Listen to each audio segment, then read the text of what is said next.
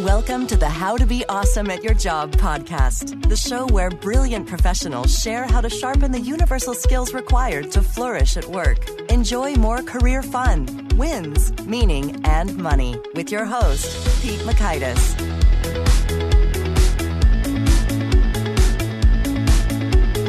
Hello, and thanks so much for joining us here for episode 108 with Andy Molinsky. Andy's got a great perspective and research based book called Reach coming out in mere days, which covers some great perspective on what it takes to reach beyond your current capabilities, your comfort zone, and make new strides and capabilities and things that you didn't even think you were capable of doing. So you're going to learn one, the psychological roadblocks that hinder us from reaching beyond our skills. Two, why it's worth exiting your comfort zone in the first place. And three, Andy's research based three C's for stepping outside your comfort zone. So if you want to check out the show notes, the transcript, or the links to items mentioned here, you'll find that over at awesomeatyourjob.com slash ep108. Here's a quick bit about Andy. Andy Molinsky is a professor of international management and organizational behavior at the Brandeis International Business School. He's the author of Global Dexterity, published by Harvard Business Review Press in 2013, and the forthcoming book Reach, a new strategy to help you step outside your comfort zone, rise to the challenge, and build confidence. Published by Penguin Random House, coming out in just days. Here's Andy. Andy, thanks so much for joining us here on the How to Be Awesome at Your Job podcast. I'm excited to be here. Thanks for having me. Oh, I'm excited to have you absolutely and dig into so much of the fun stuff that's in your book coming out, Reach. But first things first, I thought it'd be fun to maybe break the ice. You've studied in Spain, worked in France, have some great stuff in terms of your first book and uh, cultural code cheat sheet on your website about kind of living and working in different places. So would you perchance have a funny story you could kick us off with about maybe international travels or cultural misunderstanding? It seems like you'd be the clearinghouse for these sorts of things. yeah, definitely. I so my first book, Global Dexterity, was about acting outside your cultural comfort zone, and I lived in Spain. I've lived in France. I lived in Denmark for a while. It's funny. The first thought that popped into my mind was at a dinner party in France. Now, I went to France in my early 20s because I was interested in global business, but I had never really done any global business. So I went to France and I got an internship in a global business. I didn't love the business, but I love living there. It was such a fascinating like experience, way outside my comfort zone. Having grown up in the United States, never having traveled abroad, and frankly, I didn't speak much French at the time. So I was learning as I was going, and it was super exciting and fun. And I remember, like when you just said that, I just it brought me back to a dinner party. And I was at this dinner party with another American, both of us about the same level of French, which is you know intermediate. And we're at the table and they were serving dinner. And it was this little creature you know this cooked creature and i had no idea what it was. And at the time i don't think i had like the most adventurous eating. I definitely was not the most adventurous eater. And i remember them saying that it was caille. It's caille. It's caille. They were telling me in french. I look at my friend. I'm like what is caille? And like we like looked at it. We had no clue what it was. We thought it might have been like some sort of like you know, roadkill pigeon or some like mm-hmm. really odd thing, at least for us. And so I remember we ate it politely, no idea what it was. And I remember coming back, taking the metro back to our little apartment that we were staying in. And we both ran up the stairs, like bolted into the door, went to find our dictionary because at the time, you know, this dates me, there were no smartphones, right, at this time. So we ran to get our paper dictionary, looked up what caille was, figured out, I had to figure out how to spell it and then it turns out it was quail. Oh, okay. so yeah, it wasn't too bad, but it was just sort of like you know, it's a funny little story, but it's sort of emblematic of like you know the uncertainty, and that's a very simple little everyday example of stepping outside your comfort zone, especially if you're not a adventurous eater you're in a world where you don't understand much and it was an amazing experience to live and work abroad and that's just one little sort of fun personal anecdote but yeah that's what your question brought me back to Oh, that is fun. Well, so let's talk some more about this world of uh, venturing out and experiencing different things, be it quail or in the adventures of the workplace. So I was really intrigued as reading through your book and description. So you say what often sets successful people apart is their willingness to do things most of us fear. And I like that sentence. It seems and feels about right, but I imagine you've got a whole lot of hard facts, research, and observations behind that assertion. Yeah, so for the past many years, I should say I'm a professor at Brandeis University in the business school and also in the psychology department. And so for the past several years, I've been researching the challenges that people face across professions and trying to step outside their comfort zone, why it's hard, how they avoid it, and what they can do to do it more successfully. And so I've interviewed or spoken with, and I also have sort of a learning laboratory I can tell you about in a little bit if you're interested. So I've spoken and worked with and interviewed executives, managers, entrepreneurs, people who are younger, people who are older, teachers, professors, lawyers, small business owners, baristas, goat farmers, rabbis, priests, I mean, you name it, like across the professions.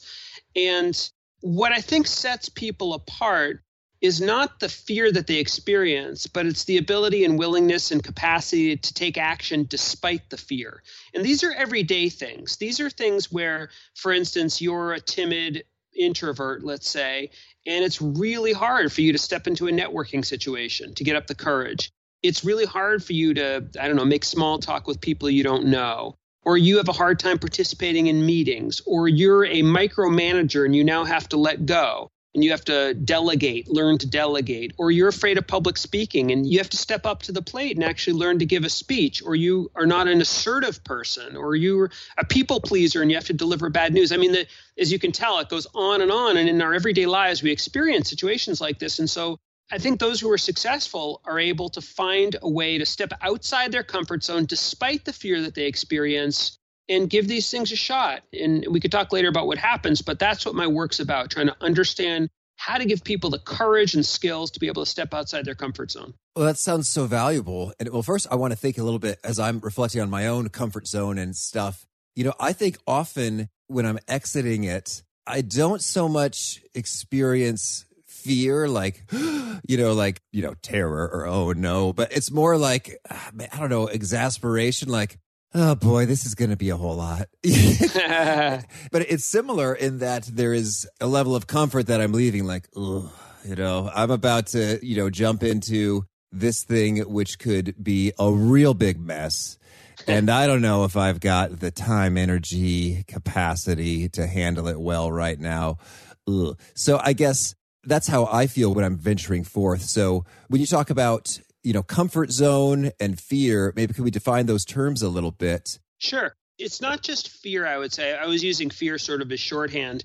I think there are a lot of different challenges. I call them psychological roadblocks in the okay. book. So, you know, there are a bunch of different ones, and different people can experience different roadblocks in different situations. Frankly, you can experience a roadblock in one situation that you don't experience in another. But for instance, many people feel inauthentic. They don't feel themselves when stepping outside their comfort zone. And that's actually pretty hard when that's the case. Or they feel that they're incompetent. Maybe they don't feel quite competent at the skills that they need to use in whatever situation that might be. And they feel that their incompetence will be visible. Mm-hmm. Some people feel what I call the likability challenge, that they're afraid that people are going to hate them if they act in this new way. And I can give you an example. Like there's a woman that I spoke with who was being essentially harassed by a male colleague, and she had every right to tell this guy off. But she was a very unassertive person. It was so hard for her to do it. And strangely, I mean, I, I learned to understand why, but she was terrified that he would hate her when in fact he's the hateable one. Yeah. so there are a variety of challenges. Some people feel a morality challenge. I mean, there's certain situations in the workplace like delivering bad news Here's another one. I interviewed a woman who was a booker on a national news program. What a booker is, is it's someone who has to get guests. Yeah, I need one of those. yeah, there you go. And one of her big jobs, and this was like, you know, a, a, major television network, was after a tragedy or something like that. She had to be able to be the first to get the network to be the first to get the family of a victim of a ah. tragedy. And it was her job. She had to do it. And frankly, for her to keep her job and do it well, she had to be the first. And I remember her telling me that it was just it basically like sucked out a piece of her soul every time she did this. It was way outside her comfort zone. And for her, there's a morality roadblock there. So there are a range of different roadblocks that people experience. So when I say it's fear, it's a bit of a shorthand. It's really a range of things. Oh, that is fantastically helpful and interesting because as I'm thinking, like, yeah, that's my roadblock. It's just that sense of, oh, that's going to be a whole lot. And I don't know if I can deal with it all. You know? Yeah, exactly. exactly. also, I'm curious then. So I think you'd find that term comfort zone and psychological obstacles, you know, quite nicely. And I think just a historical trek. Does that phrase stem from Stephen Covey's work in terms of like the panic zone and the stretch or growth zone? Is that because somehow this word became ubiquitous, like think outside the box? Yeah, it's interesting. So I don't know where the etymology of the word comfort zone comes from, but you're right. There's that classic diagram, which is an awesome diagram, sort of like bullseyes, like a target with bullseyes. You've got the comfort zone, you've got the learning zone, you've got the panic zone. And there are different variants of it. And I actually opened my book talking about this by looking at the internet and pictures in the internet. Because if you Google comfort zone, you're going to find people like jumping off bridges. You're going to find fish jumping out of fish bowls. You're going to, you know, oh. sayings like, you know, life begins at the end of your comfort zone. And all you need to do is stretch outside your comfort zone. And I mean, all those things are may be true in a way, but what was missing is, I guess you might imagine from a Google image search, is the pathway to get there, like some real solid advice that is not just advice that's anecdotal, but advice that has some science behind it for how to actually do it. And that's what inspired me. And that's what, you know, basically began my quest to understand these challenges from the perspective of these people from all sorts of professions, but also from myself, you know, because I feature myself in the book too because I'm a you know it's ironic. I say that it's like you know I'm writing a book about getting outside your comfort zone. You might imagine I'm great at it. I'm not. I'm yeah. like you know I struggle too, and you know that enables me to see the challenges. I think. Oh, that's so good. And I got a chuckle as you were talking about stock photography and what you're going to bump into right there. Yeah. And that's why I reached out to you. I don't have a booker yet. Maybe at the, my 200th episode, we'll upgrade and get that. I've got people helping me hunt down the ones I want. But so I liked you just because, yes, you know, it's this how to be awesome at your job, and you've got some how content to share, and I'd love to dig into that. But first, if we could, is there any more you want to say about the why? Why we should venture out of the comfort zone, why that matters and is important? I think it's basically about growing and developing and people trying, you know, if you want to try to reach your potential, I think we are often in our lives. I think there's some statistic about Americans, at least, change jobs 11 times during their careers. And even within a job, we're often changing roles and responsibilities. We have dreams, we have aspirations, and so on.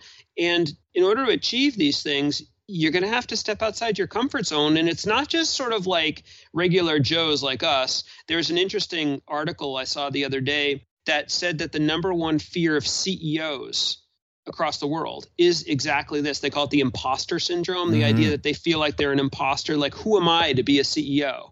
You know, so, and in my book, I show how people that you'd never think necessarily would have these fears, like CEOs or even like priests or rabbis, like, or whatever your religious figure is, like people that you never really almost think about their humanity. When you talk to them, you realize that they struggle too getting outside their comfort zone. So, I think for growth, I think for personal or professional growth, it's essential. It's like core.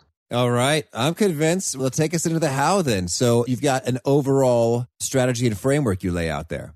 Yeah, in the book. So I thought it was important to condense the ideas into something that's usable. I'm very into writing things that can be immediately used. I write for the Harvard Business Review, I write for Inc. magazine. I'm very into like when I write something, I want people to be able to pick up this book and use it immediately. And so I basically talk about three different tools that I noticed across all these cases. The first was conviction. It's critical to have a deep sense of conviction. In other words, giving yourself psychological permission to do this thing outside your comfort zone when every bone in your body is telling you no something some wind at your back to get you to do it some sort of sense of purpose and conviction and also, another critical resource I found across all these people was clarity. I think oftentimes when we developing clarity, I think when we're anxious, we often fall off the balance beam. We worry, we think in exaggerated terms, we see the world as black and white. I'll be a total failure. Or actually, to the other extreme, unless I'm a total success, I won't do it. So we think in these exaggerated terms. But to be able to sort of normalize and come to a sense of clarity about the most realistic likely possibility in a situation that's outside our comfort zone. I think that's critical to be able to sort of ground us, to not have us fall off the balance beam, and to be able to kind of essentially approach instead of avoid. And then the last thing I think is probably the most surprising of all, and probably the most powerful, and I call it customization. It's basically the idea that it was really interesting to me that across these professions, across all these cases, people had power and they described subtle ways that they were able to sculpt or tweak or make slight minor accommodations to situations, all sorts of situations in all sorts of ways to make it just that little bit easier for them to do the situation. So, for example, if you're afraid of networking, you might play with time. You might come at the beginning of the event because you know there'll be fewer people there and it's less intimidating. You might bring a buddy. You might bring a prop. You might script out a few sentences. You might set yourself a goal. There are all sorts of ways that we can take any given situation in terms of what we say, in terms of our body language, in terms of timing, in terms of props, in terms of sculpting situations. And there's some awesome examples in the book and really a set of tools for people to do that on their own. And that's what I call customization. And so those are the hows. And what's really critical, I've found, is that the real essential tipping point is taking the leap actually doing it because we spend so much of our lives avoiding situations, either unconsciously or consciously, that are outside our comfort zones. But when you can nudge yourself to take that leap, I think you oftentimes will find some interesting discoveries. And what I found across all these cases is that there are two main discoveries. One, this isn't as bad as I thought it was. and number two, I'm actually better at this than I thought I was. And those mm-hmm. are like mm-hmm. core discoveries, but you can't have those discoveries unless you take a leap. So that's what the book's about. And it's got really rich stories from all these cases, plus a set of user friendly tools. In fact, at the very end of the book, I provide a set of tools that people can use to apply exactly what we just talked about to their lives. So Oh, that is so fun and I have so much to dig into there. Thank you. And it's so funny because I've been having that experience again and again lately because I just recently got married. And so I'm, you know, husband and I've done some things like changing light fixtures. Never done that before, you know, and a little terrified of like, oh, am I going to electrocute myself or how does this work? and so I was like, oh, that wasn't so bad. And hey, that looks pretty good. And I guess I got it done, you know, in an hour. How about getting married in the first place? Oh, for yeah, that too. yeah, for a lot of people, that is a major leap outside their comfort zone, like losing their independence and you know, I don't know where you are, but I have two kids and having children is, you know, another leap. So, yeah, I think, you know, in our personal lives, this is very resonant as well. Oh, sure. Well, I've got several questions, if I may. Let's dig into maybe each of the three. Of course, they're C's. Well done. And I also like how customization is actually the perfect word, in my humble opinion, for this. And I thought, is he just trying to stretch to make it sound like a C? But no, it's customization kind of implies you're going to do it. So just figure out how it works for you, you know, as opposed to like conquering the challenge. You know, that's also a C, but it's, you know, kind of still intimidating and sort of tricky. Like I got to find the answer, the solution, and it's kind of a bigger bar. So let's talk about conviction here psychological permission, wind at your back kind of vibe you're saying, and a sense of purpose. So I guess I'm thinking, do you mean a conviction just that like this must happen? Or is it conviction that I can in fact do it? Or is it both? What kind of conviction are we talking about? It's about why it's worth it for me to take this leap. In other words, like, you know what? If I want to become a manager, this is something I got to learn to do you know so it might be for my career it might be for my self development it might be for my self esteem you know i know it's hard but i know i feel good about myself if i take this leap.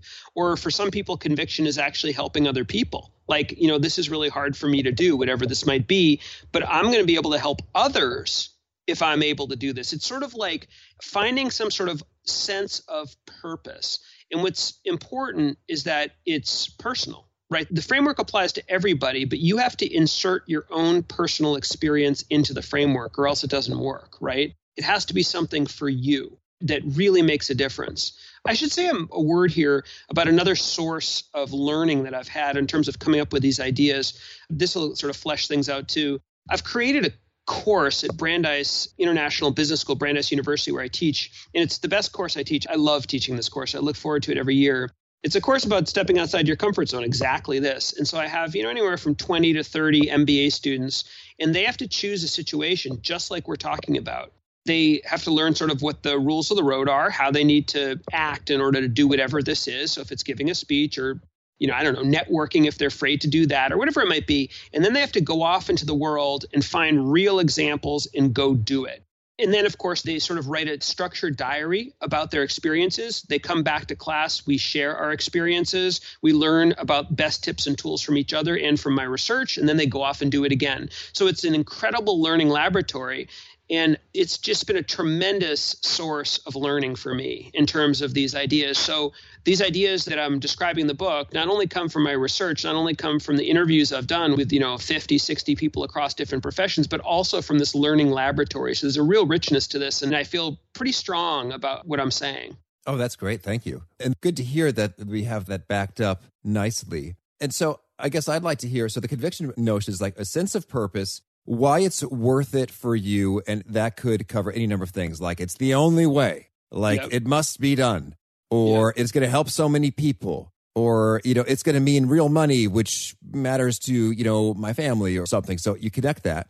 And so then with the clarity piece, the thing that we're getting clarity on is just kind of like the risk and reward of the matter. It's not so much the action, but like kind of what it's my feelings unfold. about it. So All if right. you're stepping into a situation, if you let's say you're I don't know, whatever your fear is. Let's say your fear might be giving a speech, I don't know, a public speech, let's say, and your fear is that you will flop. You'll be so incredibly uncomfortable. You'll be so embarrassed. It will be so awful. You'll be the laughing stock, whatever it might be, right? It'll be a disaster. It'll be the end of your career. I think when people get anxious about something that's outside their comfort zone, that truly feels outside their comfort zone, I think they can oftentimes go off the deep end. mm-hmm. Or, or they might say to themselves, you know, I'm only doing this, you know, it's not okay just to be okay. I'm only doing this if I wow everybody, if they see me as a prodigy, if Toastmasters wants to sign me up to be on their webpage because I'm so incredible as a speaker. So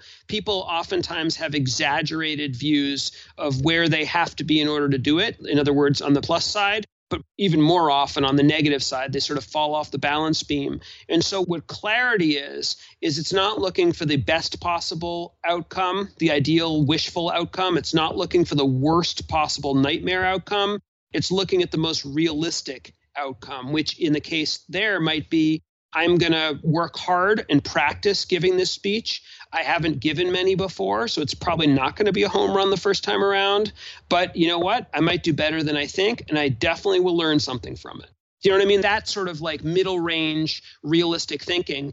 And it's not easy to do, but I think it's really critical to be able to develop that capacity to enable yourself to step into these situations. Okay, understood. And then I'd love to hear some examples, uh, some fun stories that tie it all together. And in particular, I'm curious about the creative customizations that have happened to make it pop for folks. So I guess in your experience, do some dramatic transformations come to mind? So there are a variety of different tools you can use to customize. The woman that I told you about earlier, who was afraid of being assertive with her jerk colleague, she ended up customizing her situation. So that's an example I can tell you about. She was she used body language. That was one of her big tools. She used a lot of things. She scripted out a few sentences. She put on a power suit in the power okay. suit that's a perfect example of a prop because no one knew that it was a power suit but for her privately she knew this was like her you know power suit and she sort of like felt really good wearing it right and then she also customized by she told me that she walked up and down the hallway with a power pose walk like this sort of like mm-hmm. you know I can do this strong walk back and forth. And then she opened the door of his office without knocking. Oh, another yeah. customization. she walked in and she closed the door she closed the door without sort of like asking, which would have mm-hmm. put her sort of like down in a power position and so on. So, you know what I mean? She customized it in her way by almost scripting it out like an actor would, but not word for word. Uh-huh. Oh, what'd she say? What'd she say? I'm on the edge of my seat. right, exactly. But do you know what I'm saying? Like, I think there are a lot of ways that what customization can do. And if you think about it we're sort of in an era of customization. You know we customize our lattes we customize our cappuccinos we customize our shoes our clothes all sorts of things. Or actually you know it's sort of like clothes. It's like you buy a pair of pants but it might not fit you off the rack. You need to tweak it a little bit. You need to shorten here tuck out there. That's the same thing. We can take situations. We can personalize them a little bit. And oftentimes even just a little bit gives us a little bit more control and power. Oh, Understood. And that's so great. But I mean, my human, you know, psyche has to hear this story completed, Andy. She stepped into his office closed the door. What'd she say? So she steps into the office, she closes the door, she walks up to his desk, she holds the desk, like she holds onto the desk, like you can imagine, like she almost like stands over the desk in a very powerful stance. And I remember when she was telling me the story, I said to her, ah, so you were sort of, you know, doing a power pose there to feel really powerful and intimidating. And she laughed and said to me, no, I was afraid I was going to faint. I forget her exact words, and I don't even know if she told me her exact words, but essentially what she said is she crafted out an assertive statement. You know, when you do this, it makes me feel this way. You can't do that anymore. So something along those lines that was not apologetic. It was straightforward. It addressed the behavior straight on, and it was done in a very sort of confident, powerful way. She then left, and he never did it again. And by the way, this then carried over. And that's what's kind of cool. She started to realize, hey, I can actually do this. I can be assertive. And you know what? I don't care that he didn't like me, or it's sort of irrelevant that he didn't like me or whether he liked me or not. And she started to be a bit more assertive in other aspects of her job as well. So it was a bit of a pivotal moment for her. Oh, that's great. And I'd imagine it can have carryover even in a broader sense of fostering a real sense of, you know, the growth mindset. Like, yeah. hey, I couldn't do that. And then I did do that. And exactly. so therefore, this other thing I think I can't do, I can probably do that as well. That's right. So it could just spill over in all kinds of excellent ways. Exactly. That's right. Well, so tell us then if we're getting on board with, you know, the conviction, the clarity, the customization, if let's say I'm wondering now, are there customized or segmented solutions or approaches based on the type of psychological obstacle and resistance you get? Or is it kind of all the same, whether I'm feeling a sense of panic or anxiety or a sense of, oh, I don't want to deal with that? Do I tackle that differently? I didn't find that necessarily. I didn't find that. I found that the source that would make people fear or avoid something were those roadblocks we talked about before. And then people would find their own recipe. I talk about in the book about how it's like, it's really like a make your own type of recipe. You know how, like, if you like to cook, I love to cook.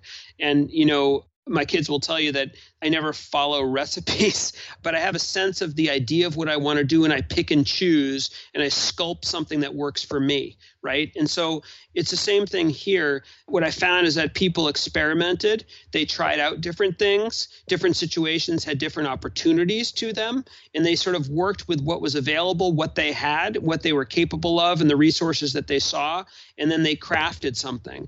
What I think, and one of the benefits of the book, is that by giving people these tools more explicitly, like saying, hey, this is what I found, here's some tools, I'm imagining that people who read the book will be able to really more purposefully sort of craft their solutions based on what I suggest. So that's kind of cool. Mm-hmm. I hear you. So I guess I'm wondering, let's say a listener right now here today is experiencing some psychological obstacles, some resistance to something. What would you say is the very first step, or maybe the menu of potential very first steps?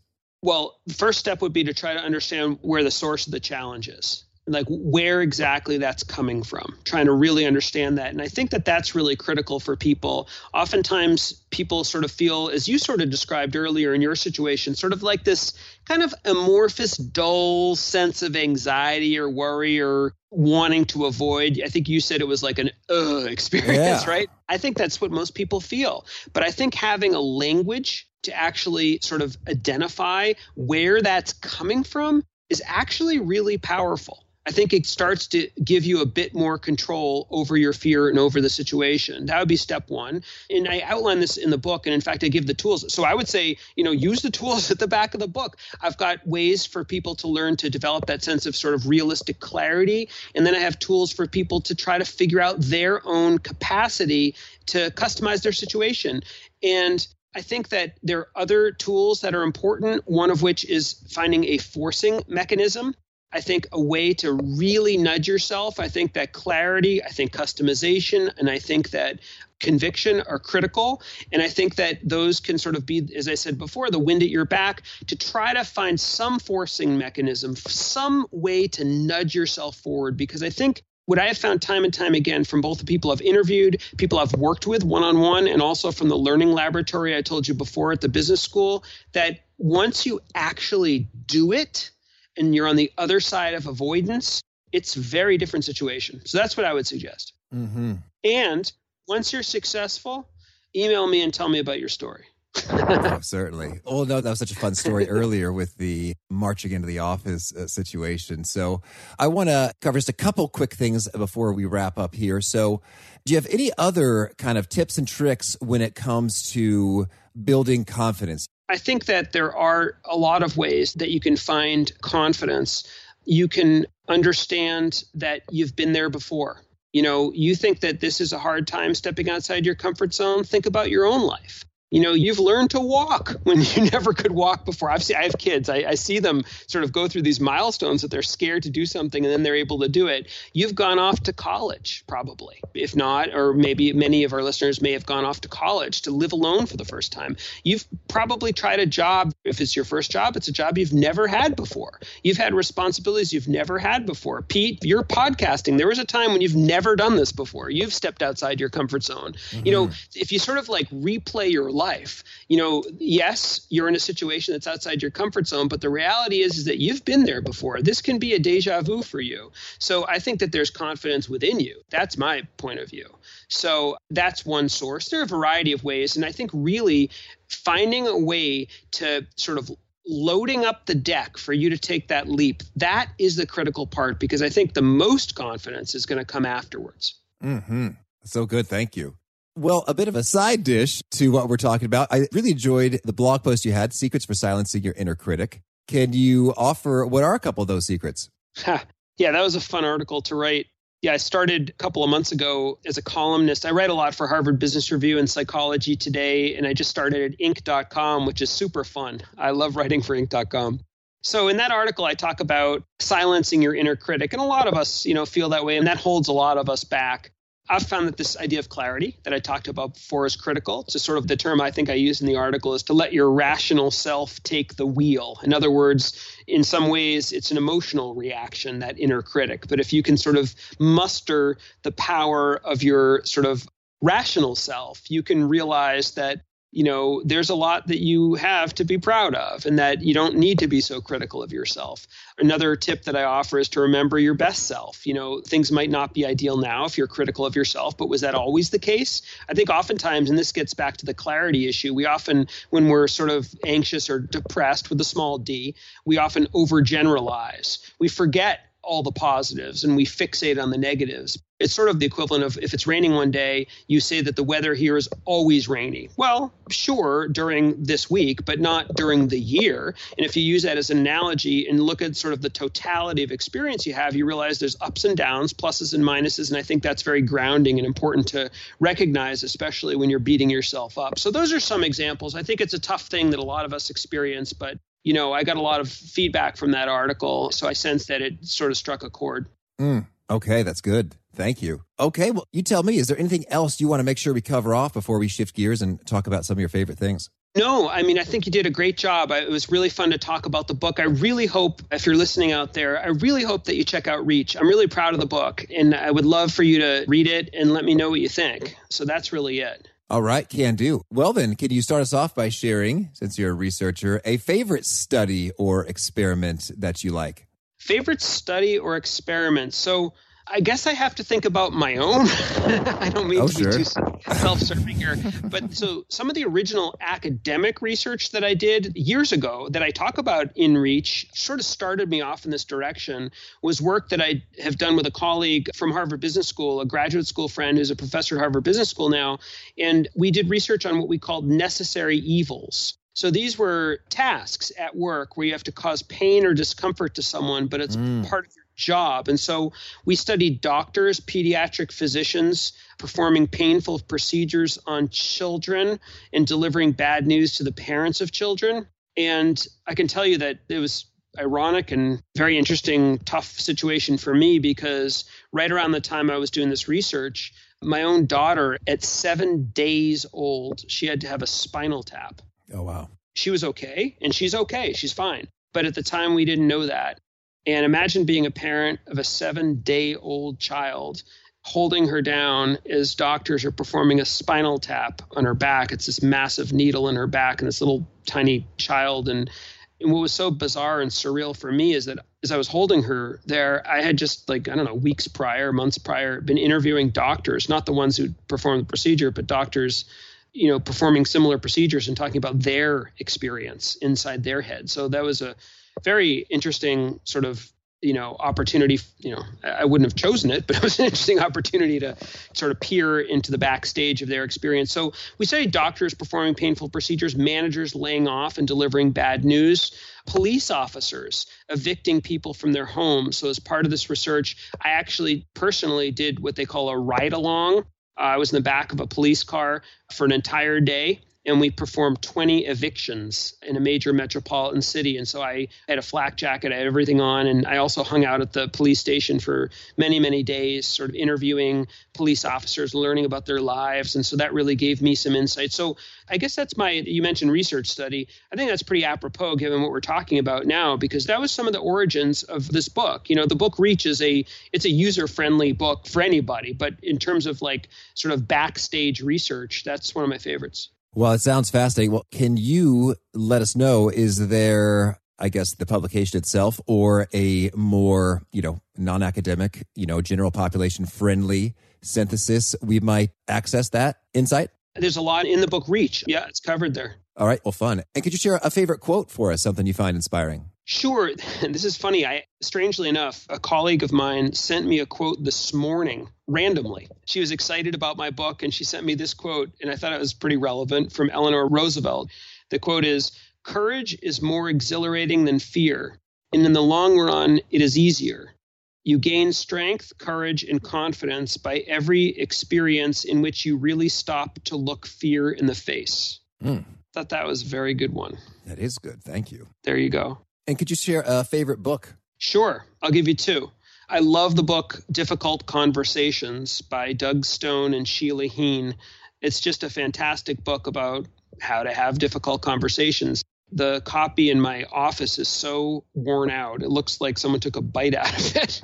Another book I love is uh, Eva Hoffman's book Lost in Translation about a little girl from Poland moving to Canada and about sort of the experience of acculturation and stepping outside your cultural comfort zone as a little child. It's a really cool book. Mm, thank you. And do you have a favorite product or tool or app that helps you be more awesome at your job? Oh, uh, my Bose headphones, maybe. There you go. Noise canceling action. exactly. I love yeah. those. Yes. yeah, if you see me around town, that's what I'll be in. And how about a favorite habit or personal practice? I think I'm pretty good at knowing when I'm at my best. So if I feel like I'm at my best, I might work a little longer than I was expecting and try to, you know, get more done because I feel like I'm really in the zone. And when I feel like I'm not at my best, if I'm feeling distracted or whatever it might be, I'll stop working and I'll do something else. I might go run or, you know, whatever it might be or take a walk with my dog but to sort of have that you know meta level perspective on your own effectiveness i find that that's kind of a key tool. Mm, excellent. Thank you. And how about a favorite sort of a nugget or gem something that you share that gets people nodding their heads doing kindle book highlighting etc they're like yes andy is brilliant. Oh well i end my book with this and i do really believe this. And so this is how I end my book this sentence. I say, No one ever said getting outside your comfort zone is easy, but with a solid plan in place and the courage to take it forward, your results can be extraordinary. And I really believe that. I've seen it. And so that's a nugget. All right. Thank you. And what would you say is the best way for folks to learn more about you or get in touch? Well, lots of ways. So I have a website, and maybe in your show notes, you'll be able to oh, yes. link to that. So that's andymolinsky.com. I'm on Twitter, LinkedIn. I'm very active on LinkedIn and Twitter. And I have a Facebook, a public sort of author Facebook, where I post lots of cool stuff on it. Don't Snapchat me because I'm really bad at it. My 12 year old daughter loves to do it, and I'm sort of learning, but not, not too good at it. And I, I really you know, all kidding aside, I, I, love to connect with readers. So if you read the book and you really like it, find it useful, have a story to share, please reach out. Okay, certainly. Well, closing, do you have a final call to action or challenge for those seeking to be more awesome at their jobs? Step outside your comfort zone. Be honest with yourself. Is there something that you feel that you might be rationalizing away something that you say to yourself, oh, no, this isn't the time to do it, or I don't really need to do this. But if you were able to strip away the anxiety, it actually might be something you'd like to do. You know, try to identify that and, you know, give it a shot. And, you know, if you take a look at my book, I think you'll get some really helpful tips and tools and insights about how to do that. But that would be my call to action. Okay. Andy, thank you so much. This has been a treat, and I hope that Reach is a smashing success here. Thank you. This has been really, really good. I've really enjoyed the conversation. So I appreciate your having me on. Conviction, clarity, customization. That's what it takes. So I hope you'll dig in and take on some new challenges, some things that maybe seemed a little intimidating or just a little uh, too much in a given moment by applying those three C's. And if you want to review some of this good stuff, the show notes, the transcripts, or the links, you'll find that over at awesomeatyourjob.com slash ep108. And if that book sounded up your alley, I recommend you pre-order it. You're only going to have to wait a couple days. It'll come out real soon. And Andy's offering some extra bonus gifts like an ebook for mastering cultural codes around the world, access to masterclass sessions, etc. So now is the time if you're going to grab it because you can get those bonus goodies. So you can see those links again over at awesomeatyourjob.com slash ep108. And I encourage you, if you haven't already, do push the subscribe button so you don't miss hearing from folks like our next guest, Toku McCree, who's got some fascinating wisdom coming from an interesting career journey involving a Zen monastery for some years and more as he looks at some pretty sharp, incisive coaching questions that explore definitions of success and how to up your game in some cool ways. So, hope to catch you then. Peace. Thanks for joining us for today's episode. To get the most out of this conversation, visit awesomeatyourjob.com to find today's show notes, transcript, and infographic summary cheat sheet. For more entertaining professional skill sharpening, be sure to subscribe to catch the next episode of How to Be Awesome at Your Job.